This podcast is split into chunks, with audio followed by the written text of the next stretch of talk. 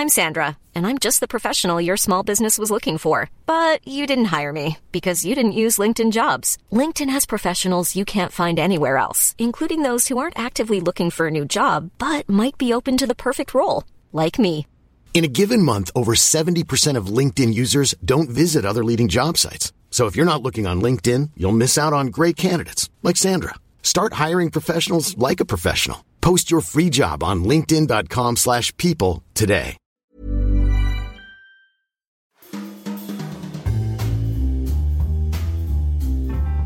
Welcome to Banking Weekly from the Financial Times with me, Patrick Jenkins. Joining me in the studio today are Martin Arnold, our banking editor, Emma Dunkley, our retail banking correspondent. Down the line from Zurich, we're joined by Laura Noonan, our investment banking correspondent. And our guest this week is Nick Ogden, who is executive chairman of Clearbank. This week, we'll be talking about the launch of Clearbank, the first new clearing bank in the UK for a very long time. We'll also be looking at the latest pay disclosures from Deutsche Bank. And finally, a look at the friction in the US between Wall Street and President Trump's protectionist policies. First, though, to that Clearbank story. Emma, you've been writing about this. This is a new clearing bank which has been launched in the UK. We think of the kind of big four institutions here. This is not a big bank. How does it fit into the setup here? Clearbank claims to be the first clearing bank to have launched in about 200 years, since the likes of Lloyds Bank, RBS, HSBC, and Barclays launched. And essentially, what it does is it plugs in to the main payment systems in the UK. So, this is BACS, CHAPS, Faster Payments, and it provides a entry point for other companies, so other banks, fintech companies, to access these payment schemes, which will enable them to launch current account propositions, for example. And ultimately, it should boost retail banking competition. So, if you look at the building society sector in the UK, there are about 44 building societies, only two of which can actually offer current accounts. And this is largely because of their old technology, I think it's fair to say, but also the expense of having to gain access to the payment systems via the likes of the incumbent banks. So, Clearbank should provide a more efficient, cheaper way of doing this. Okay, well, that's a nice little segue into talking to Nick Ogden, who's the executive chairman of Clearbank, who should be on the line. Nick, thanks very much for joining us. Yeah, hi, no, it's my pleasure. Nice to talk to you all. I presume you'd agree with Emma's introduction there that you are a new force shaking up the existing big four clearing banks and potentially allowing a lot of new competition into the market. Yeah, it was summarised quite interestingly this morning on the Today programme as we're a bank for the banks, which is another way of putting this. Why we've come about is that in the UK, as Emma just mentioned, there are four principal clearing banks who provide agency services to the market. That's a consequence of time. Consolidation in the UK market since 1960 has seen 16 clearing banks become four as the other banks were absorbed by the four remaining market leaders. Part of the challenge of the way the market works is that many of the banks that sit under the agency bank umbrella offer competitive services effectively to a key supplier. There's a problem that automatically emerges as a result of that in relation to pricing, transparency, competition at one end. But I think more of important at the opposite end is technology access and the friction that's created in accessing those payment schemes, if you like, as a sub member or an agency of those banks, because the technology is legacy, it's not straight through processing, it takes time for transactions to work, reconciliation isn't automated. And so not only do the agency banks suffer the challenge of not being able to get streamlined access, they also then have to employ people to do manual reconciliation and a raft of other services as a result of the relationship they get. So there's just costs all over the place, which we at Clearbank are aiming to remove. How do you fit into the whole panoply of the system then? Because if you think of the types of new launch institutions that get people excited these days. They're either the kind of front end peer to peer lenders or they're new online only banks. Or in terms of the back office, they are the kind of blockchain reliant businesses putting together new architecture. It sounds like to me as you're putting together a new version of the old architecture. Is that fair? And if that is fair, then will it work? Are you not stuck in the old way of doing things? Well, not really. I think everybody listening to this will know that at some time in their life they'll need a plumber, and a plumber is always expensive. When we started this project back in 2014 in conversations with the regulators of the Bank of England, I started from a position that we had to have a position that was equal to the incumbents. What that meant was that we had to bank with the Bank of England, we had to have direct access to all of the payment schemes where we were a principal member. And so our base level of competition was the same. Our cost level then is obviously substantially different. We've built a massively advanced technology platform that Microsoft say is one of the best in the world that they've ever seen. They've been involved in constructing it, so that they may say that, but we believe their statements in relation to what we've done in relation to cloud architecture and cybersecurity. And so we've created a whole new market position. All the challenger banks that have merged in the UK over the last few years have agency bank relationships with one of the existing four incumbent banks. And the consequence of that is that they suffer increased costs and increased friction. We announced ClearBank at nine o'clock this morning. And before then, we'd got potentially billions of pounds of business in our committed forward pipeline from regulated organisations looking to streamline their processes and operate in a more efficient way, which is what ClearBank offers. And since our launch this morning, the sales pipeline and inquiries that we've had from people looking to work with us, looking to open accounts with us, has increased dramatically. So I think that there's two things happening as a result of that. One is there's interest in the fact that for the first time in many years, there is actually an alternative to talk to that's new.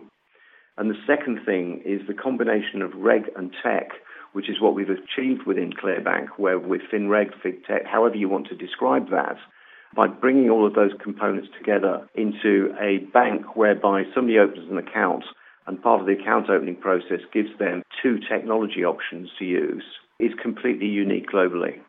Let's talk finally a little bit, Nick, about your pedigree because for people who are racking their brains, how do they know this name, Nick Ogden? They maybe remember you from the 1990s, I think it was, when you founded WorldPay, which has gone on to be a pretty big name in that whole payments space. Tell us about your backstory.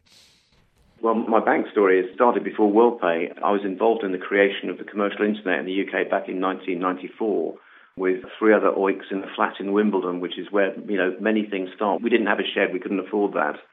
And we ended up building an online shop, and that online shop led us to meet with some guys from Barclays. And you may remember back in 1995, I graced your front page when we launched Barclays Square. After we'd launched Barclays Square, it became very obvious to us that providing payments was one thing, but actually allowing people to buy things was something completely different. And the internet created a challenge because it was stateless.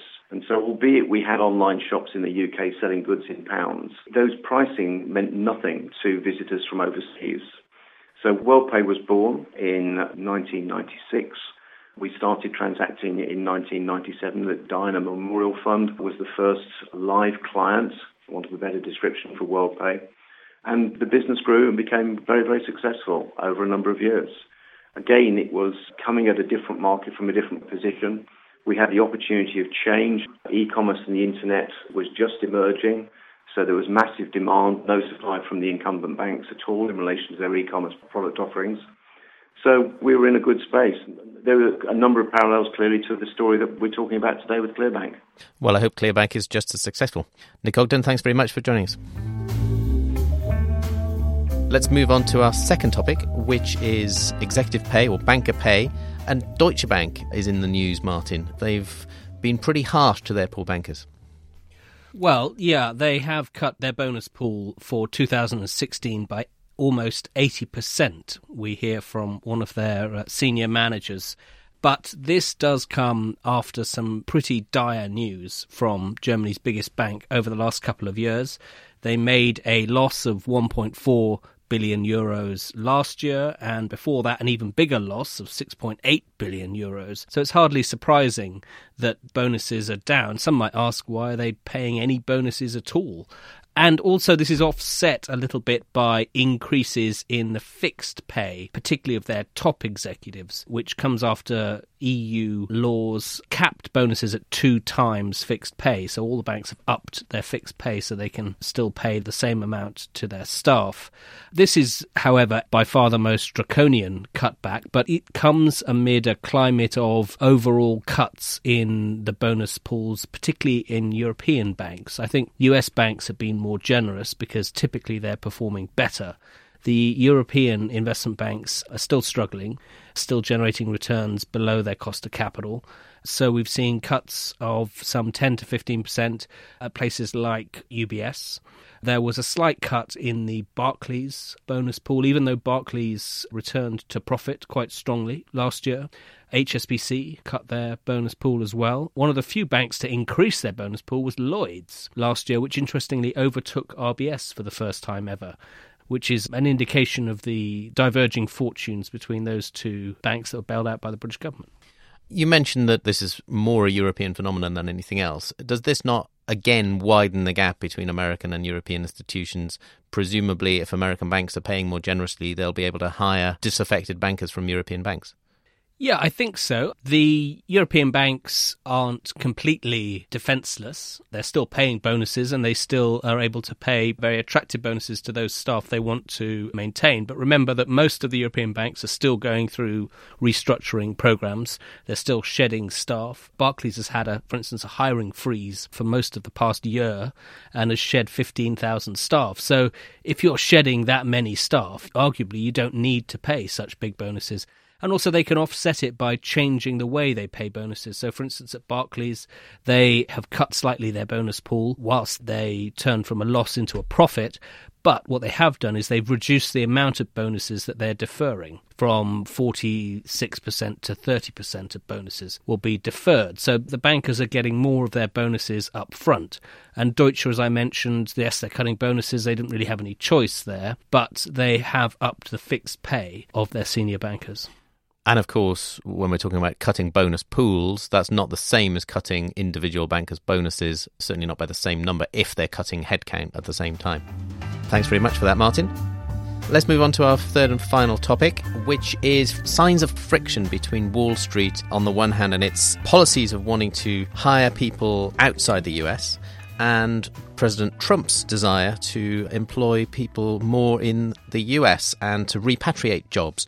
Laura, you wrote a very interesting piece on this with Ben McLannahan the other day from New York and found that I guess Gary Cohn, the former Goldman Sachs number two, is a touchstone for this issue. He was obviously hiring a lot of people for Goldman up to the end of last year, many of them in India, for example. He is now on the other side of the fence as a key ally in Trump's government. How is this all going to pan out, and what exactly are we seeing in terms of evidence so far of any change from Wall Street? Just to go back a little bit, I mean, the first thing that we set out to do was basically quantify, because we all know that the US banks employ a lot of people in Asia, but we set out to get a set of numbers in terms of how many. So we worked with a pay consultancy called McLagan, which actually compiles this data, and they were able to tell us that the six biggest US banks employ about 120,000 people in Asia in the support functions, and that is about 12% of their overall headcount. We also looked at how it had been developing over time and it has been increasing over time as the banks look to get more and more cost efficiency in, in a very tough market. Now, we haven't got 2016 figures yet, but anecdotally, consultants in New York told us that banks had effectively been pausing their hiring since the new administration came into office and made their policies so clear. So there seems to be a hope among banks that if they don't hire aggressively going forward, then they're not going to come under pressure to bring back some of the jobs that they already have in Asia. We've also seen the banks have put about 80,000 support jobs in some other US centres. They've gone to the more rural areas of the US. That is going to be cheaper than doing it in New York, but still significantly more expensive than India. So banks are very incentivized to try to keep these Asian centres alive as much as they can and basically keep their heads down. When, if any time soon, are we likely to hear of what exactly the Trump mantra of repatriation and protectionism means in terms of core policy making? That's always one of the great mysteries about the overall Trump administration. He may tweet it in the next hour, or he may come out with a formal policy in the next month. I mean, it's hard to imagine a rule which would actually require any company to bring jobs from overseas back to the US. It's probably more likely to be a softer implementation where you come under pressure to do this in exchange for that, particularly in terms of existing jobs. When it comes to actually creating new jobs, you could imagine policies like extra tax incentives to actually get the jobs onshore, or you could be talking about some kind of a penalty for creating jobs offshore. You could also do that through tax. That's probably more likely how you're going to see it rather than actually outright bans. Okay, Laura, thank you very much. That's a very good theme to be watching for the year ahead. That's it for this week. All that's left for me to do is to thank Martin and Emma here in the studio, Laura Noonan calling through from Zurich, and also our guest Nick Ogden from Clearbank. Remember, you can keep up to date with all of the latest banking stories at ft.com slash banking. Banking Weekly was produced by Fiona Simon. Until next week, goodbye.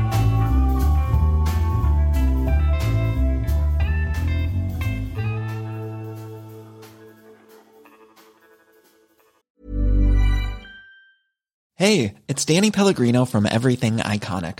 Ready to upgrade your style game without blowing your budget? Check out Quince. They've got all the good stuff shirts and polos, activewear, and fine leather goods, all at 50 to 80% less than other high end brands. And the best part? They're all about safe, ethical, and responsible manufacturing. Get that luxury vibe without the luxury price tag. Hit up quince.com slash upgrade for free shipping and 365 day returns on your next order. That's quince.com slash upgrade.